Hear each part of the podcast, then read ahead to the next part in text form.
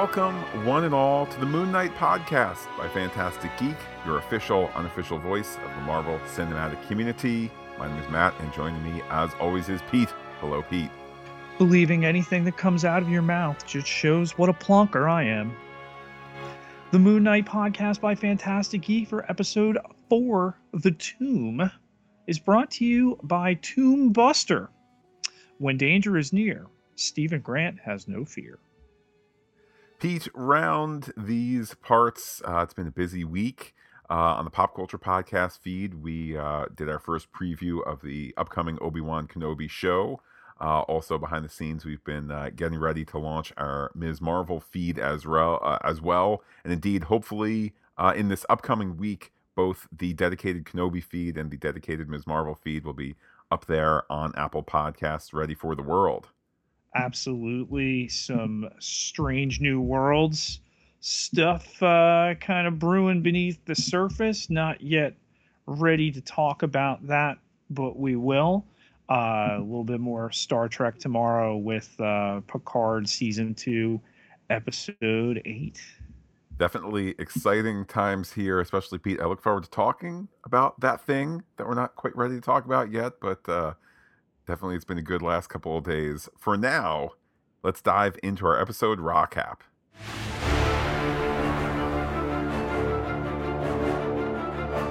Torchlight frames an upside down shadow carrying the stone figurine Khonshu had been imprisoned inside. The shadow is revealed to be that of Selim, who places the figurine on a shelf along with nine others. Uh, and indeed, we hear them kind of crying out, not totally upfront in the sound mix to begin with, but as the camera pulls back, the crying out more omnipresent, uh, all getting the sense here of being trapped. We get the Marvel Studios logo with triumphant but dark music. Uh, then we head to Layla rocking Steven's body, trying to wake him. Truck lights seem to be trying to find her. Uh, the guns start to fire. She runs back to her truck, hides behind it, and gets in back of it. Uh, the baddies tensely search all around in what appears to be a oneer. Pete, that's your unbroken one shot. Uh, they find Steven's body and think that he's dead. Meanwhile, Layla finds flares important in this scene as well as later on in the episode, uh, gets their attention, then hides again. Their gun jams, and Layla throws a second flare into the explosives kept there in the Jeep. Uh, boom, boom, boom. With that, Steven awakes. Or is it Steven behind her there? Um, as day breaks, they drive through the desert canyon, attempting to head off Harrow at Ammit's tomb.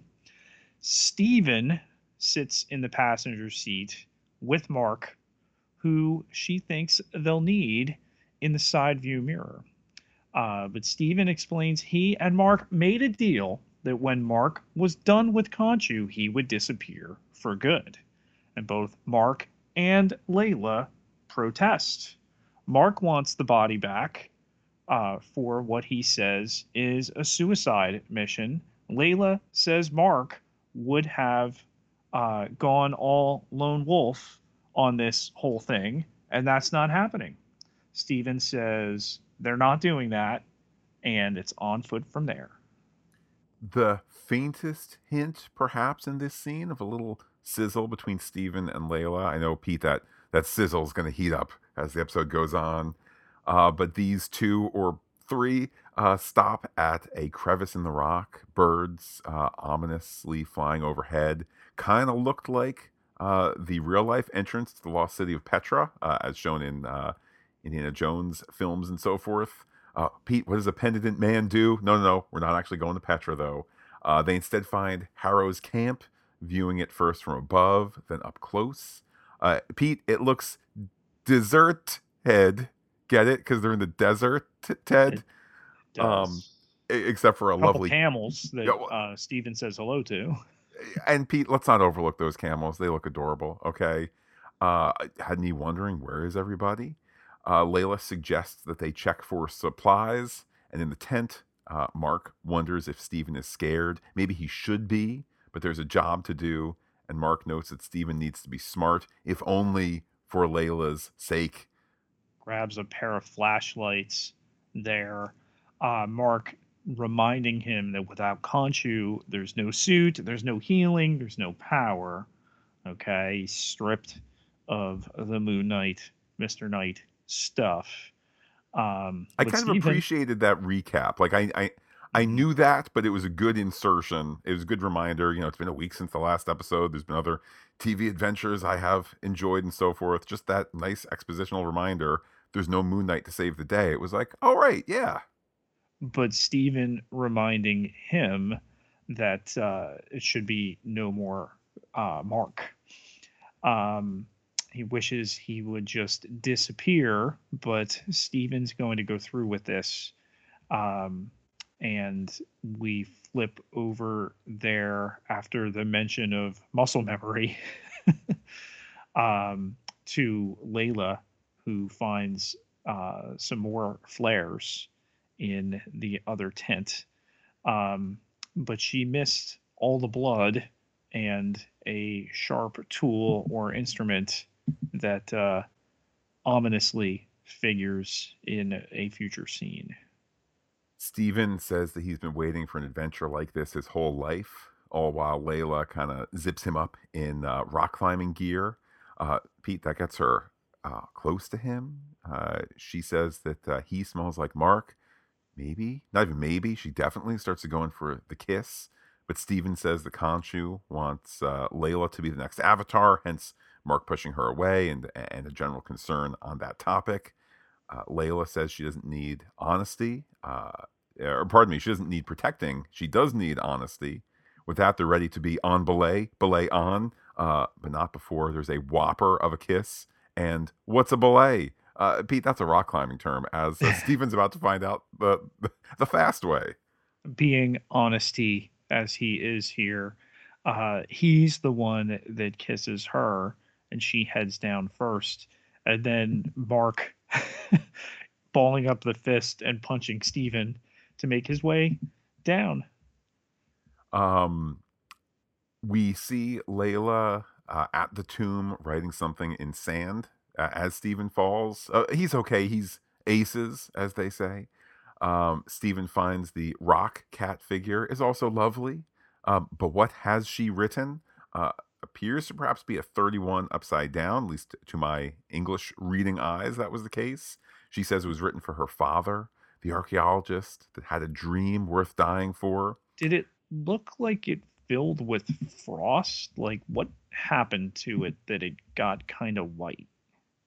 Uh, I had wondered that too, and I didn't know if it was a story thing or if it was like a production thing, i.e., oh man, we can't read that. Let's punch it up somehow, whether it's, you know, in the edit or special effect or something like that. So, um, maybe we'll stay tuned on that, but I, I would hesitate hanging a lot of theories to it at this point.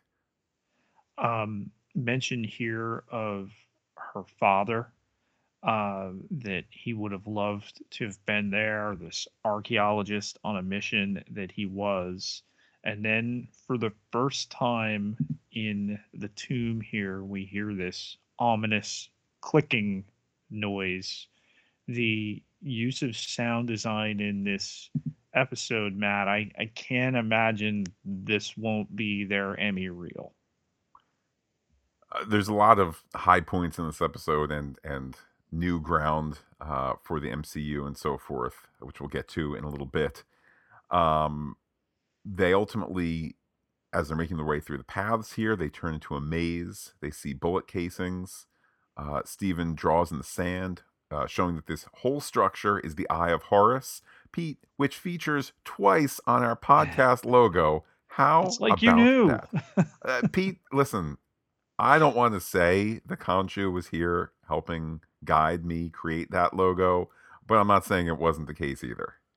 It is the royal symbol uh, for protection in the afterlife, Matt. So maybe it was just looking out for us through you. If we're uh, even here, Pete. Did you think yeah. of that? Twist.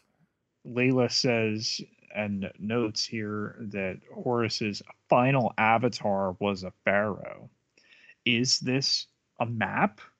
Um, the Eye of Horus um, is also uh, symbolic of the eye of the mind, Steven explains here, representing the sixth sense, hence six points, six entryways into this maze.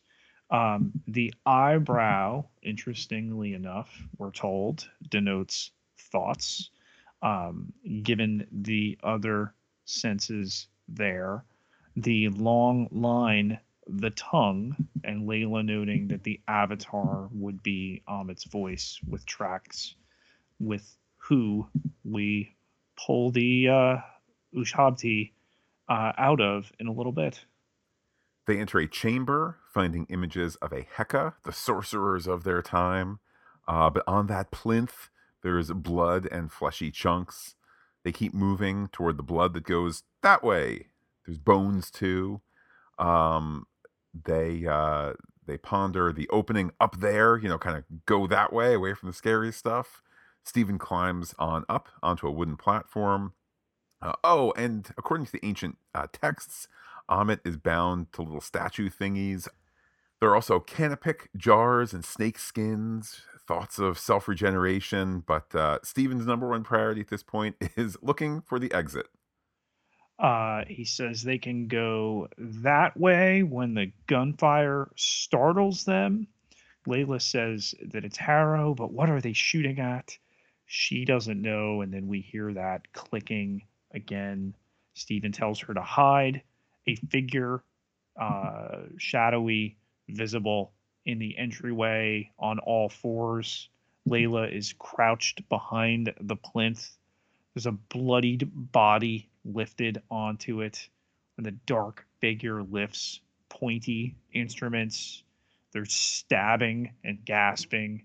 And from Steven's point of view, there's the glimmer of a gold piece around the uh, neck and bust of the figure. And there's viscera put into a pot along with squelching noises. Layla kind of scoots around so as to not be seen, but she knocks over one of the little clay pots. There's a soft thud that gets the figure's attention, and the figure uh, looks as Steven uh, creaks, so it hops up uh, and then up again unnaturally, like a spider upside down, uh, placing its hands through the space between the wooden planks when it has its hands on the ledge, Layla throws a pot.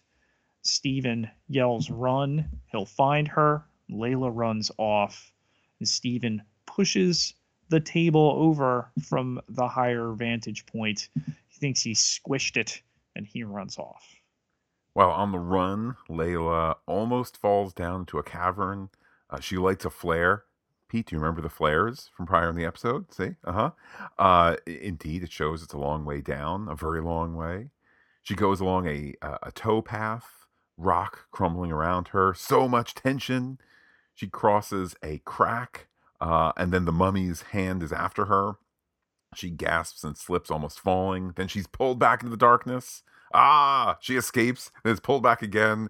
Uh, Pete, it left me wondering, where's my mummy? I mean, mommy. I mean, Pete, it was kind of it was kind of a scary moment there. I know that much. She gets away again and falls out, a forearm in her hands. She tosses it, kicks, and then is held down by this figure uh, with a right arm that has a protruding bone uh, rips a mask off and hits it with it.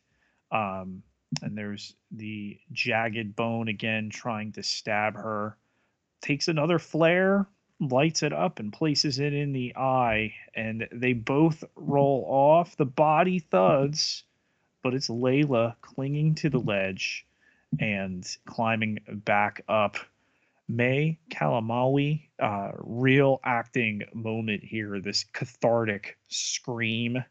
And then she sits up and she sees Harrow standing, the light just visible on his face. is this mummy fight the scariest thing to happen in the MCU? I think if not, then certainly is very high on the list. Story goes back to Steven. Uh, he's the first one into a tomb fit for a pharaoh. It's got to be one of the big ones.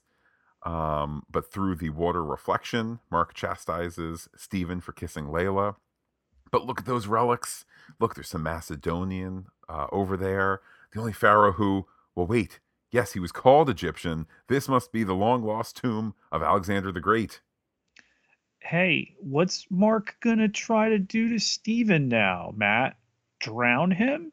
Drown them? Pete, where there's Chekhov's water, there might be a drowning. Harrow tells Layla she handled that beautifully. We've reached our cross-cutting point, Matt, of, of this Marvel joint. Um, and she asks why all men like him feel it necessary to be so condescending. Just then, there's more gunfire in the distance, and Arthur speaks another language, which he translates My little scarab, isn't that what her father used to call her? Abdullah El-Faouly, one of Egypt's most unique archaeologists. He would have been so proud of her if he knew she was among the first to confirm for the world what he always believed that Egyptian gods walk among them. Um, he says that uh, the scales achieve judgment by revealing to him moments of sin and pain, and her husband is in agony more than anyone can bear. He still hasn't told her the truth Harrow, she says, is obviously dying to do so. Go ahead. The floor is his, or what's left of it. Uh, Harrow's sitting there, um, and uh, he says that when he read his scales, they do not lie. We have a quick cut to Steven, who's ready to open the tomb of Alexander, but everything is telling him not to. But he's got to get there ahead of Harrow, uh, and he pushes it open revealing a mummy. But where's the Ushabti? Uh, perhaps it's hidden in a place that looters wouldn't look. Steven intuits that Alexander was the voice of Ammit, so he pulls the head bindings back, opening the mouth of Mr. the Great as he apologizes to him. Uh, he, he starts to really dig into the throat and just really reach in there, buddy. Squelching. We head back to Arthur, uh, saying that Layla's father was murdered by mercenaries. Layla asks if Mark was one. Uh, Mark remembers everything from that day, but uh, the man with the fuchsia scarf and scarab details does stand out, perhaps handmade by a daughter. Harrow hopes that she will find closure, uh, and he yells at her to wake up. Does he yell at her, though? Not sure about that. Others come around here and tell him that they've found another way. Uh, Steven has Ammit's Ushabti at this point when Layla enters. Look, we won. You know, like we win or she wins in a little bit. Uh, and the Ushabti goes to them. He had to go digging down old Alexander the Great's gullet, but he found it. Is she all right? and she asks, Can Mark hear her? Uh, not Alexander. He doesn't think so. Um, and she wants to know what happened to her father. Um, she's speaking to Mark here. She makes it clear. Um, and as uh, the eyes come up here, um, we have the switch over to Mark, and he tells her they have to leave right away um, she wants to know still what happened to her father. He says that he will explain everything. He swears, but they have to leave. And she comes out and asks, Did he kill Abdullah El-Faouly? He says, Of course not. But was he there? He admits he was. Um, he said uh, that his partner got greedy and executed everyone at the dig site. That he tried to save her father, but he couldn't. Um, he brought a killer right to him, uh, Layla says. Um, and Mark says that he was shot too. He was supposed to die that night, but he did not. And he's tried to tell her ever since they met. And she laughs at this that the reason they met was all because he suffered from a guilty conscience. We get that clicking again. Um, and Mark says that they're there. They have to find another way out. Uh, and indeed, as he says this, Mark grabs a golden axe. Uh, good luck with that against all of Harrow's goonly guns. Uh, Harrow remembers the quiet after Khonshu left him, a liberating feeling of freedom. But with freedom comes a choice. Mark nods and attacks some of the goons, however, is squarely shot by Harrow right in the chest. Uh, however, Pete, we know the rule. Okay, one shot, even to the chest, not a big deal for TV and film. Mark stumbles back and is shot a second time, falling into the water behind the tomb. Harrow notes that he can't save anyone who won't save himself. In the water, Mark lies, then sinks into the golden blackness, then into Arms the light. outstretched as if on a crucifix. Indeed. Closing his eyes here, that beautiful reverse angle shot from water to not water sinking into the blackness, the wailing here, and the moonlight that turns into a flashlight. It does. Where all of a sudden we're with a man searching the jungle with another man. Uh, a trigger is pushed. A skeleton falls. Uh, there's something inauthentic with how it all looks, and it was around this point that I said, "Hey, we're in a four-three ratio. What happened to my glorious, you know, widescreen 4K, Dolby Vision, and so forth. Um, there's reference made. Do you notice anything unusual about the statue of the lunar god of the Aztecs? Come on, Dr. Steven Grant. Uh, and Pete, with that, okay, it was forecast by these directors, the big twist. With that, we pull out to a mental institution where folks are playing bingo. Through the TV to this white room, there's so much intentionally placed here. You know, initially you've got the TV, there's the remote, there's a rubber ducky wearing some gold pieces on the credenza where the TV is. There's also three videotapes stacked upon one another. Can't make out what's written on the the handwritten sides though if anybody's able to close in on that and let us know that'd be great um, so there's a person who walks behind where the tv is placed that's also holding a rubber ducky um, they do make bath time so much fun That's they, they do say. but you know not with precious metals on them and uh, yeah it's that's a pretty interesting way to present that.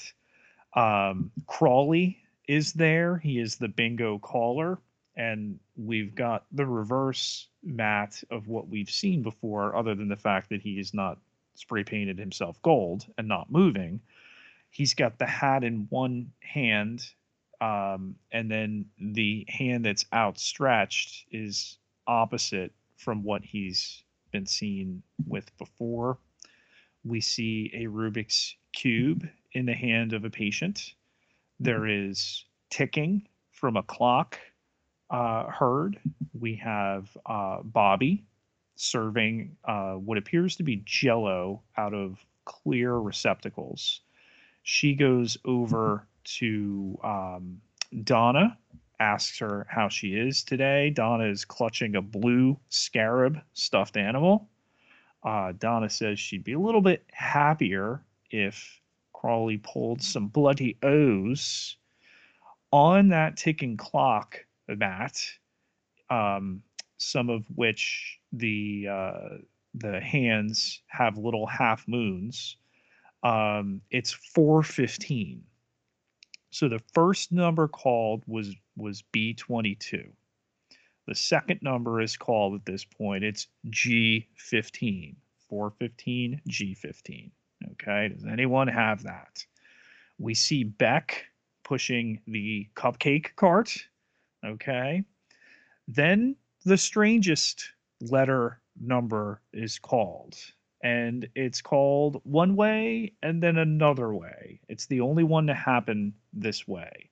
It is 16T or T16. Interesting. So we've got the mirror, the reverse. Okay. Also, a letter that is not on any bingo card ever uh, that we'll dig into in a little bit. There is a woman, this looks a lot like Lagaro uh, coloring, who is given a cupcake by Beck. Uh, he says that her drawing is beautiful. It is a bird version of Khonshu, quite cute. Uh, Crawley then at this point says uh, the next number, which is 073, come and have tea with 073 coming off the T. Interesting. Okay. There's a woman who's helped out the door before the camera settles on the blue reflective glass there. There's the fish in the bowl. And now we have Billy telling uh, the young man that the brakes are on. He's in his favorite spot. Um, N39 is called, and it says nurse, uh, crediting uh, Layla, but seems a lot more like she's a patient. Hence the hey, you won, we won. I'll share it with you this time. She is also eating marshmallows. Mm-hmm. Uh, Mark at this point is looking into the uh, reflection, uh, calling for Steven. Uh, B, that's how I knew it was Mark because it's not Steven. Uh, he stands, but he's tethered to the wheelchair, evocative of how he had been sleeping back in his mum's flat. Uh, he falls, uh, holding a Moon Knight doll, which I think they think we didn't see because in a little bit we get a close up of it, but I think we all saw it on the first the first go around here. He's helped back into his chair. He's told he can't keep doing this. We hear Arthur's voice saying that uh, he's having a great deal uh, of difficulty differentiating between reality and what's in his head. Um, Harrow has brought the film uh, that uh, that is so enjoyed, Tomb Buster. How many times have you seen this movie, Mark? Uh, Harrow uh, first shown way out of focus. We ultimately see him with his hair pulled back, quite a mustache as well. He notes Harrow does that the movie really makes a meal out of this lunar god stuff. Given what the about the villain, Matt? Uh, Pete, what about the villain indeed? The villain says, uh, No tree can ascend to the light of heaven if it doesn't descend to the depths of hell. Uh, Pete, that, that they might make a whole meal out of that for for a whole show. I don't know. What's um, on the wall here? Uh, a variety of Egyptian uh, accoutrements, certainly. What's not Egyptian? Uh, I don't know. The the painting of the Alps. Ah, yes, yes, yes. Um, Harrow says, given the production value of the movie, not a lot of people can have seen it. So, is this a coincidence? uh, your lunar god thing. Uh, and Mark, clearly drugged, you know, says someone, he thinks someone. Uh, and Harrow says that Mark is drugged for his own safety. We live in a psychic world. We can only make inferences about our reality. Like this pen, it's a writing tool for a man and a chew toy for his dog. Both are true. Uh, but the uh, surroundings show uh, us things like Harrow's walking stick increasingly these tomb like uh, or Egyptology like details. Uh, and Pete, this reminds Mark of of of what? asks Harrow. Pete, I ask you, of what does it remind Mark? Well, this reminds me that is a redress of an earlier set. this is the uh, office of Harrow that was a brick set earlier with a square window that they've redressed here and painted white. Pete, could we call it New Catraz? New new office, new office, and land? they didn't either. Um, Harrow uh, wants to talk to Mark right now. Let's not roll over to Steven. Mark, don't get triggered. Even as Mark uh, sees Egyptian details, Pete sees that picture of the Bavarian uh, countryside and so forth. Mark How about tells... the reflection with the brown pants and the sandal uh, visible underneath the desk, and then the handkerchief after um, Harrow takes a drink. Yeah, I mean the, the the details in this scene are they are they're phenomenal and uh, near endless. On his hand, looks like a fly. I don't know if they were trying to give us the idea that it could be a scarab because it's so tiny. Um, but all these things reminding him of his past. Do you know Steven? Of course he knows Steven. Uh, but the doctor wants to talk to Mark right now and has noticed in their sessions a pattern developing. Um, there's an Egyptian statue that has one leg on the desk. Um, and the pattern is that every time he asks these direct questions, it, it triggers him, it overwhelms him. Um, he says that it's normal for many of us, when asked, to look into our innermost experiences, the nucleus of our personality, um, that uh, they struggle. They can't uh, he can't help him if he can't help himself. As uh, Mark sees the crystal pyramid here, and then tells Harrow that he shot him. But uh, as he's starting to lose his composure, uh, the doctor tells Mark that if we can't sit here calmly, as he falls out of his chair and drools, and take inventory, um, that uh, he needs to take inventory of his feelings. It's at this point that we see three Ushabtis, one of which is a very obvious bird at the end. Um, Mark is now crawling away, telling the doctor to stay away from him. He gets to his feet and falls again. Doctor uh, sympathizes with him, saying that he understands how he's feeling. He too has suffered from mental illness and breaks in psychic awareness. There is an Ammit head with a circle on it visible on a shelf. Doctor says that he's suffered manic episodes followed by depression. So walking after him with his cane here, um, and he reaches the door. Uh, the doctor says he knows what he's feeling and it can be cured.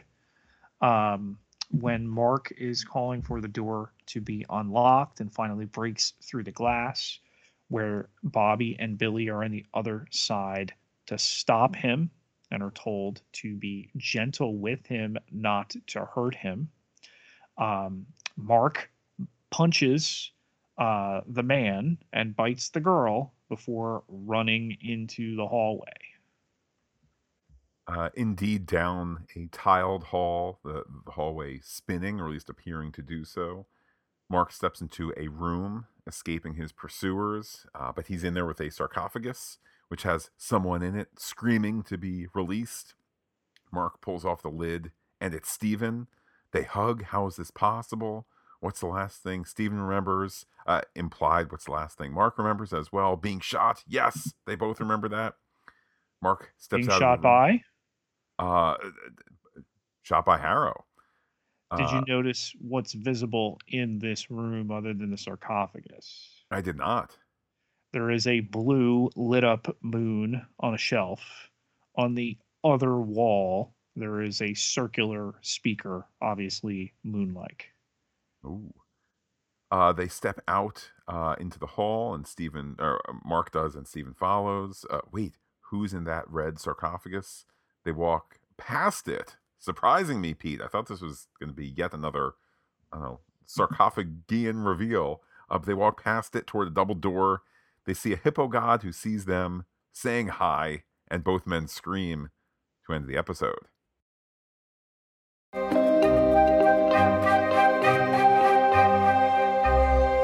Let's sink our teeth into some Sphinx stumping riddles. Pete, does the end of this episode reveal, uh, much like Saint Elsewhere, that the entire MCU has been a lie and this takes away everything, etc., etc.? I mean, obviously, the question we're meant to ask has everything we've seen to this point been real or imagined? Um, the symbolism, the heavy, heavy symbolism of the things that happen there and then what we can trust and what we can't. Um, you know we talked about that other shaking sarcophagus a lot of people saying it's it's jake jake lockley's in there. Um, it does have a prominent bird on it though. I i think we're shown up front at the beginning of this episode you think of the first image that we see is the stone figurine being placed on the shelf with nine others. And um, that this mental hospital might be more akin to some form of prison hence both mark and steven could be there and commune and that Taweret the hippo god is there. Remember, we've gotten that hippo idea very early on in this series. Yeah, I do think that um,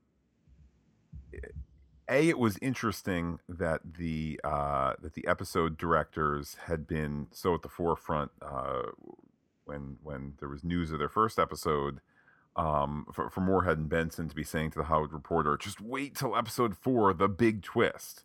So that got my mind going just in terms of like, it's rare for a Marvel thing to kind of bounce out on its own. Um, now, of course, we then have been asking ourselves for the last two weeks, what could the big twist be? And the first place the mind goes is, uh, I don't know, what's real is not real. So I feel like from that perspective, the reveal of, but he's in a mental institution. It wasn't that earth shattering. We've the, we've had each week in the credits this tiled environment briefly glimpsed. Yeah. So while while it may seem earth shattering, I think we were kind of being, you know, subtly directed in this way. I think more so comes from what happens in this mental hospital. You know, Harrow's explanation to Mark that we don't live in a material world, we live in a psychic one. Well, and, and that's just it. I think that um,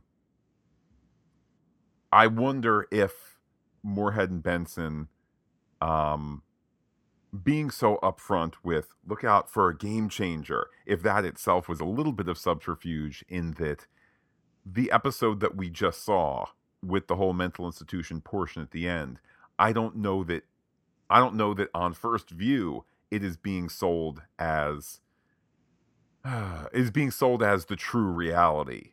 Um so I, again, I kind of feel like them claiming it's a game changer to to be true, I don't have a full, complete, working um, explanation for how the episode ended. Nor I think are we supposed to at the conclusion of the the middle third. You know, I don't think that we're supposed to say, ah, I, I can completely understand everything that's been given my you know given to me here. Um, but again, I think it's it's not it's not being sold as quite game changery as they made it sound, which again has me wondering if maybe they were doing double agent duty there or something like that. Well, you know, that other sarcophagus, is it not Jake that's imprisoned in there, but Khonshu? Certainly, you know, one of my. if my we're favorite... going to establish that Taweret is in there. Yeah. Um, you know, I always like to be thinking of external forces on these stories, and I don't think we get to May 4th, the final episode, and go, huh, So they spent, um, you know, in episode three, uh, Khonshu got pulled into the thing, and therefore there was no more Moon Knight costume. We never saw Moon Knight again on Moon Knight. It was just a guy who had a, you know, disassociative identity disorder, kind of dealing with some stuff. Maybe there's some psychic dreams or the land of where, you know, dreams become reality, or whatever's going on in the mental institution. My point is this, Pete. We're clearly getting Moon Knight back at some point in a show called Moon Knight I don't think, or rather, I do think that that then means some sort of let's break Khonshu out of the out of his prison, and if we are in the mental institution, if we are in Khonshu's prison of sorts, to me that's all leading towards a logical endpoint, even if I don't fully understand the nature of the mental institution. You mentioned May 4th, Matt, also known as Star Wars Day. So the mention of the uh, bingo uh, letter and number T16 was just a crossover, right? Well, uh, uh Pete, the T16 Skyhopper, uh, an older model, as I recall, they don't sell, or rather, maybe the old models don't sell because the new T16. Um, uh, Pete, that probably not the end all be all, particularly as you point out, B I N G O does not include the letter T. It doesn't. So we get um, yes, there's an O in there, but if you discard the O, uh, which is linked to a T, um, uh, come and have T with O73, okay, and rearrange what we get, okay, which we're given B22, we're given G15, we're given 16T or T16, we're given O73, we're given N39. And then Layla tells Mark that he's won. If you throw out the O and you rearrange the letters B, N, I, G, T, and the inclusion of a T being intentional, Matt, you can spell out B Knight or uh, get the uh, warning here to expect a cameo from um, Black Knight. Why, Pete, wasn't that character teased in the um, movie? I was going to say critically acclaimed, but that's not the case. I was going to say box office hit, and that's not really the case either. Was that referenced in the movie Marvel's The Eternals that came out, what, just a handful of months ago? It was, and you had Kit Harington there. Do you think Kit Harington would do a TV show, Pete? A, a character who uh, is in London, at least in that narrative, um, who is playing Dane Whitman, okay, um, that connects to Moon Knight, that uh, was having a conversation with the off-screen uh, forthcoming uh, Blade. Um, I think the inclusion of this T here, Matt, has pretty much cemented a forthcoming cameo.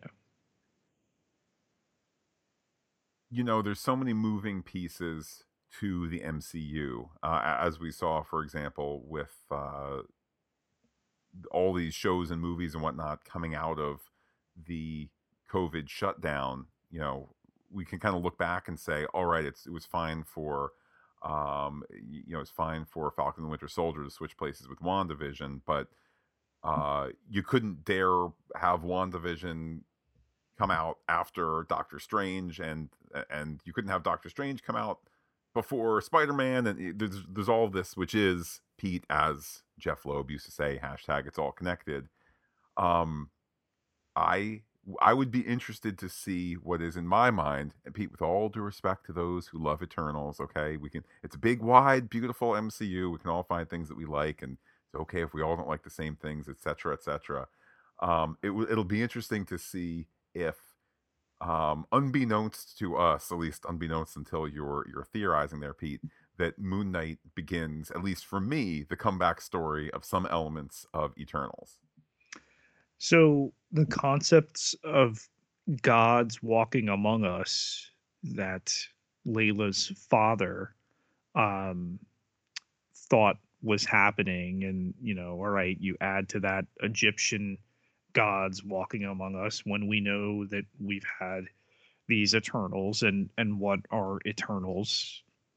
Not really a spoiler and hopefully you've seen it at this point but you know they've got this robotic aspect to them and and their seeming immortality then we've had other gods obviously the norse with uh, loki and and thor okay?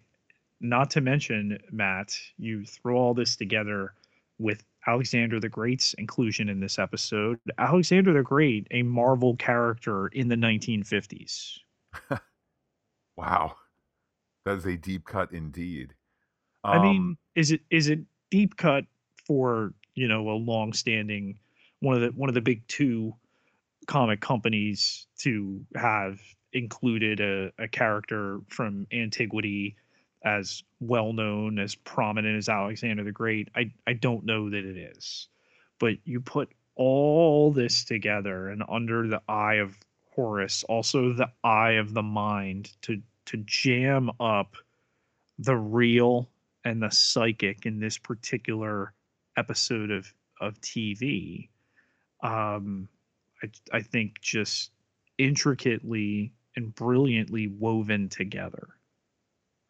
and uh, indeed, circle back to that line that they're in, uh, what is it, the psychic world, not uh, not one of reality, that sort of thing. Um, I think that too is key in starting to understand the mental institution.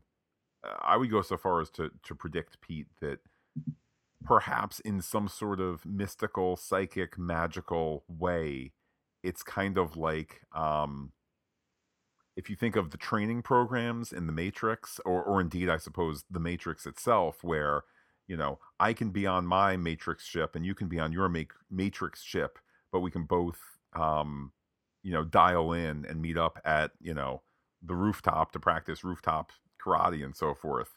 I wonder if the mental institution gives some sort of possibility where um where it's possible that all these people are somehow collected. I, I guess Pete, that's a long way to say I have a little bit of a hard time currently. Could the story do it? Sure, but I have a little bit of a hard time believing like Crawley is in on it, and um that nice lady who helped make the ID for Layla that she's part of Harrow Co. Uh, and, and you know, she's a follower of Ammit and so forth versus just some slightly easier way to link everybody all together.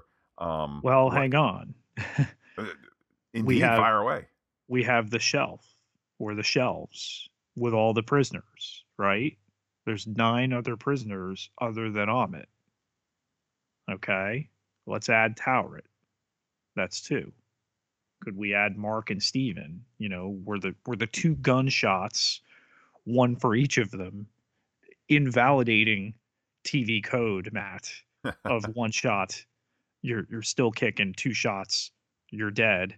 Something that very early on, Marvel TV, yes, it's not Marvel Studios TV, it's still Marvel TV.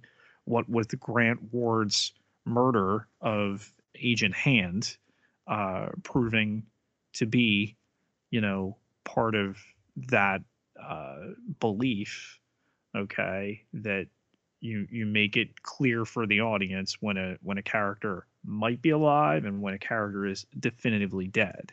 Okay, so we're up to four there. Let's throw Layla in. We got five. Crawley would be six. Uh, let's put um, let's put Harrow in there. Would be seven. Let's figure out here. Would we count um, Donna? Would be eight. Would we put uh, Logaro? Would be nine uh, yeah, you could say that Billy and um, uh, Bobby and um, Beck would take it to as many as 12. Now, again, you know, do you want to take Mark and Steven away and then you're down to uh, 11 uh, or 10 rather? Um, it's going to be interesting to see if that lines up.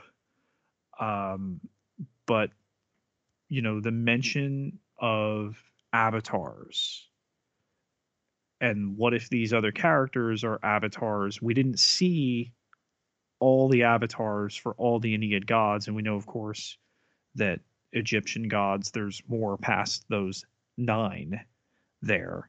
The nine being interesting with the number of shelves and then the number that are regarded as being in the Ennead, not necessarily those nine. Um, but there's a lot of ways that it could add up. Now, Pete, refresh my memory. In the Great Pyramid of Giza scene, how many uh, of the Egyptian gods were there? Excluding um, Khonshu, there were five on that council.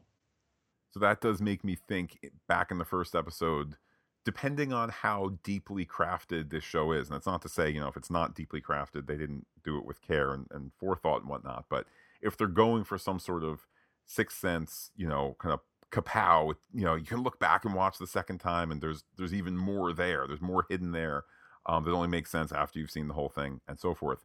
I know that there was the what the poster had seven of the nine gods or six of the nine gods so i guess i'm, I'm not offering a clear bridge from one side to the other but i, I would like to point out that not having all the gods present maybe not knowing who all the god the gods are who would apply to the Ennead list or to you know another important meeting or this or that that now it's it's twice in previous episodes that we haven't had all of them there and assembled.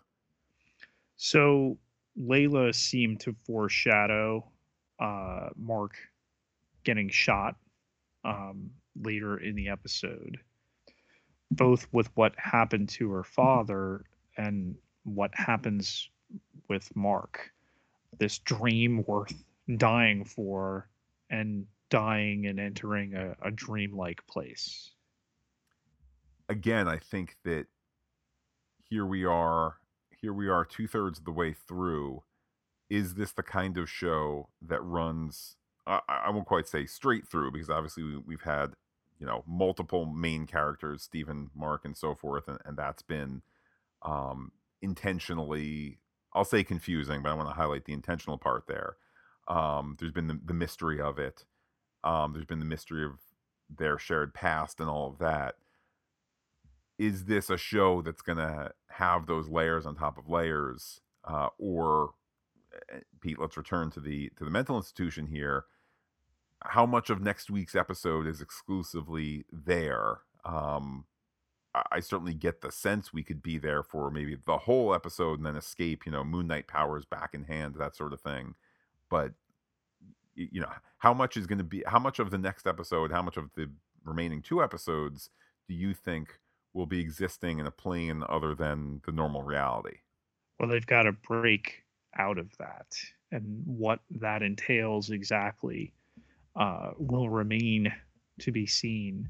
Um, but all these breadcrumbs all these pieces to put together i mean uh, steven even posits that the stone figures at the entrance of Ammit's tomb here that uh what if they sprang to life and asked him a riddle? You know, uh he'd poop himself, but he he'd still appreciate it. Well, I mean, how do we know Taweret doesn't have a riddle or something for him to solve to break out of that psychic prison? Certainly feels like we are headed towards two two great episodes you know next week and the following week um, with which to conclude this story a story that you know it, it remains a bit of a question mark um, does it go to a second season? I feel like that's probably better than 50-50 shots that it the shot that it does. Uh, does this character move to the movies. I, I feel like that also there's a good possibility. Is it as soon as you know next month in Doctor Strange and Multiverse of Madness? Is it something that is a year or two or three or five off?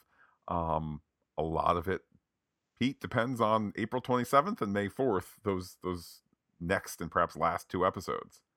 So the concept here of the Ushabti and the what looks like pieces of a body maybe being made, the snake skin.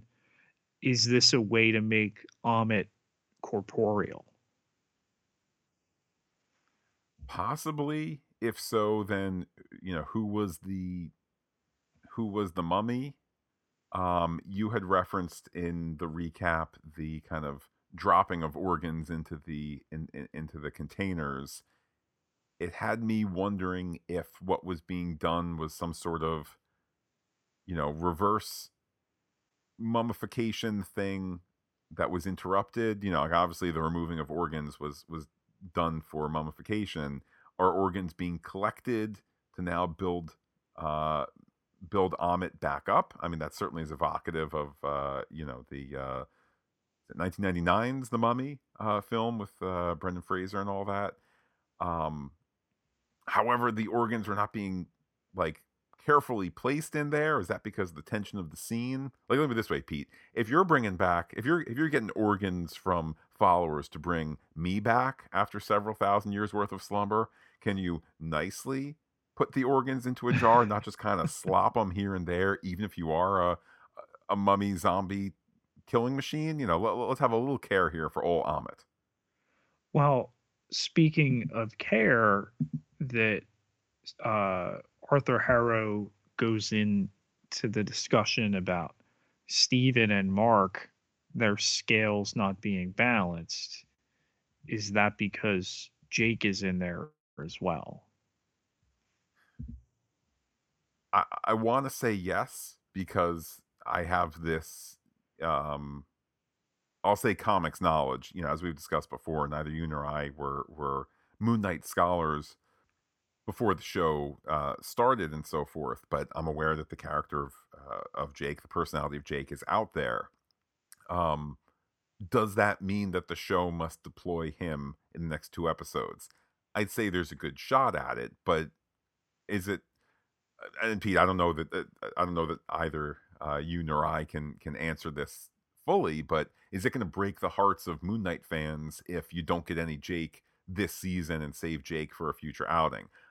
I, I suspect people would would you know hardcore Moon Knight fans would be happy with what we've gotten. So you know it could be. I think it, it it's there's a good shot at it, but I think that you know as we tick closer and closer to uh, how about this way through next week's episode if it's not happening the closer we get to next week's episode i kind of would rule it out for the finale but again who knows are we going to get the reveal that jake's partner uh, or, or Mark's partner was Jake, and then he shot himself. I think that there's a lot of possibility there. You also get you get the kind of drama inherent to that moment. If you then go and show it, it's another razzle dazzle. Here we are in the mirror kind of thing. Um, also, you know, references made to making a meal of the lunar god. I mean, what a meal you could get out of you know, Jake hasn't told Layla. Jake hasn't told Steven that Jake is is hiding um uh, or pardon me that the Mark is hiding the Jake personality and all of that. Like there's there's a lot of dramatic potential just in terms of the acting, let alone oh man, it'll be a really cool scene where now we have the multiple mirrors and the multiple Oscar Isaacs acting in particular ways and all that. So I need you to commit. Did Jake kill Layla's father? I think probably. I think that's the best story solution versus there was a guy who we're gonna go get a, a really kind of muscular, handsome guy to be like, my name's Eddie the Merc, and I shoot people. Um, so Pete, unless it's Deadpool, I'd say it's probably Jake. well, Pete, before we wrap up theories completely, can you imagine a world where we did not have support from those who go to patreon.com slash phantastic geek? What would the podcast look like? Uh, not much, Matt.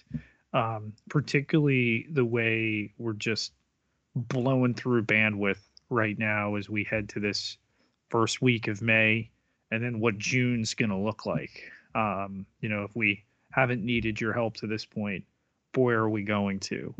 Um, but sitting down, doing this, taking our notes, recording our podcast, uh, and putting it out there for you, the world, made infinitely easier by the good people of patreon.com slash phantastic geek.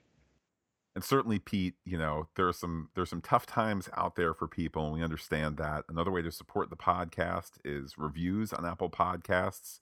Uh, Pete, a little review of the numbers here. Uh, while our listenership has uh, has only grown in this Disney Plus Marvel Studios era, uh, the reviews of our podcasts of that uh, Marvel Studios Disney Plus era, they're kind of the the number of reviews has gone down as we go from what WandaVision to Falcon to Loki to Hawkeye. So as we get ready for the final third of Moon Knight here, reviews to the Moon Knight podcast, and indeed any of the podcasts that we do, particularly the more recent uh, Marvel Studios ones, that's always, always appreciated as well.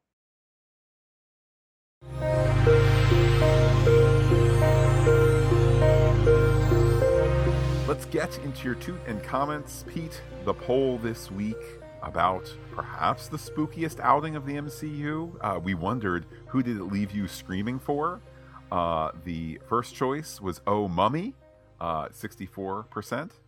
The next choice, Oh Daddy, got 8%. Uh, Pete, I understand from the kids that that's a nickname for Oscar Isaac. I don't completely understand it. I'm just going with it here. Uh, one was Oh Brother, Mayface. That got 8%. And then there was B I N G O, got 20% as well. Some replies here. First one, JT Adkins. Is that JTA is me? So, Twin Peaks meets One Flew Over the Cuckoo's Nest. I don't know if it's the scariest chapter in the MCU, but it might be the trippiest. What now? Just don't open that red sarcophagus. Uh, we heard from Darren Bell. That's Darth Rastlin, 79. Uh, hands up. Who else Googled Egyptian hippo god straight after this episode? I enjoyed it, but I honestly have no idea what's going to happen next. Uh, episode five can't come quick enough. Pete, I think Darren, uh, I know we've heard week after week from many listeners, and you and I have said, I don't know this character very well. I don't know what's going to happen next. One of the benefits of ending the middle third with where are they, when are they, how are they, is once again, we don't know what's going to happen next. And this is a great place to be. Um, Spider Ham Lincoln, by the way, had replied and said uh, that uh, he too had giggled, uh, uh, pardon me, giggled, Googled Egyptian hippo god. Uh, we hear from Noel Gardner at Noel Camille. This episode was amazing. Looking back, the, ep- uh, the episode fours have been the pop off ones, and this did not disappoint. Mark and Steven working together was a treat. Steven taking a page from Bucky's flirt book was hilarious. He should watch out, though. Mark is not playing that. I knew we were going to go to a psych ward at some point, but I uh, was, uh, I think perhaps she means wasn't, ready for the B movie VHS entrance to it. The dark, creepy horror elements hit just right. Taweret's entrance was the funniest thing. I can't wait for next week. Every episode five has been my favorite so far. Pete, hats off there to our captain, Noel Gardner, uh, for looking at these multitudinous episodes to fi- try and find a Marvel Studios pattern to the TV shows. Yeah, and just the number of things. Uh, Noel was the first one I saw pointing to the redress of the earlier location, the the red brick, um, back in episode two, that became the uh, psychiatrist office here in episode four. We hear uh, again from Spider Ham Lincoln, Tess LC 139. The Tomb was a cleverly titled way of telling a story and alluding to our heroes' personalities and Khonshu being trapped. By the way, I love learning about Egyptian mythology and history. The vibe from 1999's The Mummy and other similar stories was ever present, and the sacrificial slab monster was appropriately creepy and scary. Didn't that tomb of Alexander the Great look a little like Oscar Isaac's Apocalypse? Uh, Pete, I'll pause Spider Ham Lincoln's words here. Uh, I try not to recognize uh, those latter day Fox X Men films. I actually don't know that I've seen that one just because I got so worn out by their increasing terribleness. How about the people who have uh, memed Apocalypse into the end there, where Taweret shows up uh, and um, Mark and Steven screaming at Apocalypse? uh, those latter day X Men films worth screaming at. Back to Spider Ham Lincoln. So the first did, he asks, did the first three and a half episodes occur in a mental patient's head, or is Mark slash Steven populating his death dream with people he's seen in his recent life? We have two episodes left to find out, and I'm betting on the psychic ward being a dream. Also, that hippo goddess, Taweret, hubba hubba. Uh, and J Philly B4 fandom says, I agree with the dream theory. The setting of all white with some bright primary colors and ice cream sundaes and treats being served made the psych ward almost childlike, if not for the sense of being trapped in a drug induced haze or various sarcophagi. Uh, we hear Pete from Stingray, uh, that's at TrekGirl88. Uh, I have absolutely no idea what's going on, and I'm totally here for it. Uh, inclusion of the Liz Lemon gift saying what the what. Uh, James is sagacious. It's at Big Kiln on Twitter. I'm so lost. What's going on? But I also can't stop watching. Twelve Monkeys plus the Mummy is Fast and Furious vibe. Uh, is with a Fast Furious vibe is going on. Is Harry Styles in the finale? Uh, Bob Keeley, or Keeley on Twitter, says I admit I'm lost too. So I went back to episode one and I'm watching them again. I got through the first three now. Uh, I got through the first three, so now I'll hit episode four again, see if it makes more sense. Even with being lost, I'm enjoying it enough to go back and watch again. Pete, I think it's is it fair to say that it is okay to be lost after this episode? It is. I think that's really the goal. Um, so that they can help you find it, help you see it. Um, particularly the way that this episode is crafted, I think is the word. We are from Rose Ferry at Anna Rose 584. I'm also a bit lost. That was good timing there. Uh, but I've learned about Egyptian gods and dissociative identity disorder. My nerves at the end of this episode, kind of frantic emoji here, were definitely frayed. Uh, we hear from Andre Yeager, Dr. Polo 1983. Give Oscar Isaac all the Emmys now. Don't even have the ceremony. But seriously, great Raiders of the Lost Ark vibe in the beginning, rolling into One Flew Over the Cuckoo's Nest. I believe we are now in the afterlife with Mark and the other identities fighting to get free. Uh, being uh, she uh, who she is will guide them out. They just left poor Jake hanging out in the sarcophagus. He's going to wreck shop when he gets out. Two episodes left, and I have no idea what's going to happen, and I love it. Pete, I love that this is a common theme amongst our listeners and whatnot. Um, in response to that, a theory from Spider Ham Lincoln Mark told Layla while he was present when her dad was killed. Uh, uh, let's see, his, when he was present, uh, his partner was the one who executed people. I think his partner was the third personality, Jake. Uh, Andre says, I hope not. That would break Layla. I am hoping the partner is Duchamp. His name was on the phone, uh, and someone did try and kill Mark. Uh, that's how Khonshu possessed him.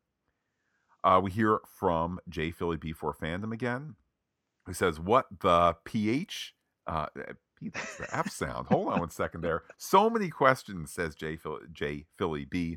Khonshu is on the shelf with eight others. A shadow Ennead, the real Ennead. Is the glass and Harrow sandals a way to cheat Ammit's lie detector scales? Ooh, that's good. Uh, how much longer can Mark slash Steven keep the lid on that third personality? Between the shooting, Mark falling into the water, the third sarcophagus, and Taweret, are we really looking at Mark uh, Steven rebirth into a completely new and joined personality? How soon is next Wednesday? Well, Pete, I know the answer to how soon is next Wednesday. Um, your thoughts there on a joined personality that can have some sort of peace? That's an interesting way to look at it. A lot of people have pointed to Mr. Knight, you know, that Steven produces that suit. Um, I don't know. I don't know. I, I, that they didn't necessarily go one for one with this series. You know, Arthur Harrow is a nobody in the comics, um, and here to use him as prominently as they have, I think, really puts so much of what we know from the comics under the microscope. Um, and I think what Marvel Studios in general has done so well. You know, so many of the things that are in the comics would come across so goofy on screen, but they find a way to do it and grounded in some sort of reality. Um, so if anybody could stick that, I think it's this creative team. Make it so. That's at Casey L Y L E one on Twitter. Says, what would have happened this week if Layla didn't have an apparently unending supply of flares? Not enough Moon Knight, as in none, but it sure moves the story forward to new and unusual places.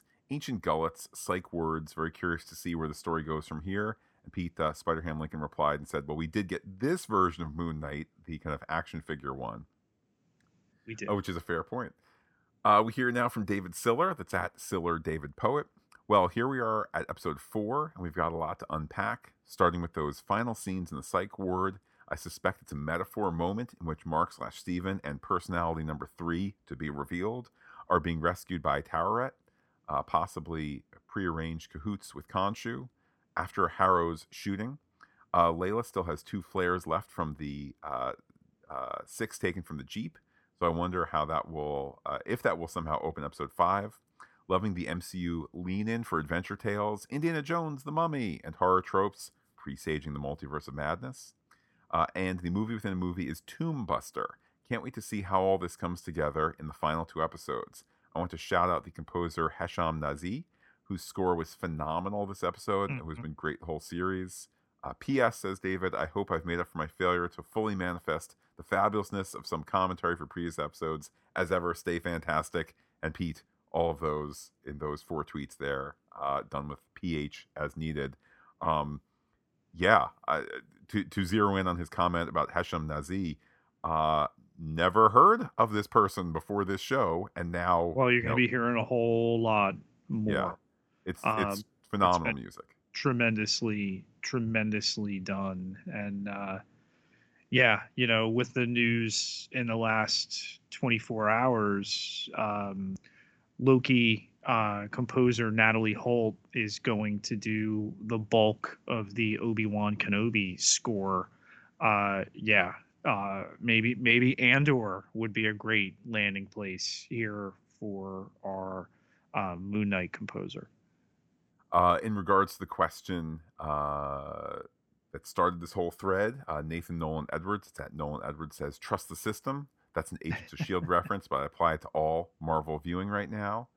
Uh, then lastly, Pete, uh, Steve Thurbridge at Steve Thurbridge says, I was not expecting to be able to use the uh, hippo emoji, but here we are. Wife and daughter did not appreciate the Foley work in this episode. It's been uh, it's been there all along with the glass slippers, but the squishy noises squeaked Yep. them out. Uh, I think a reminder, Pete, that there are no there are no small jobs, including you know including Foley jobs.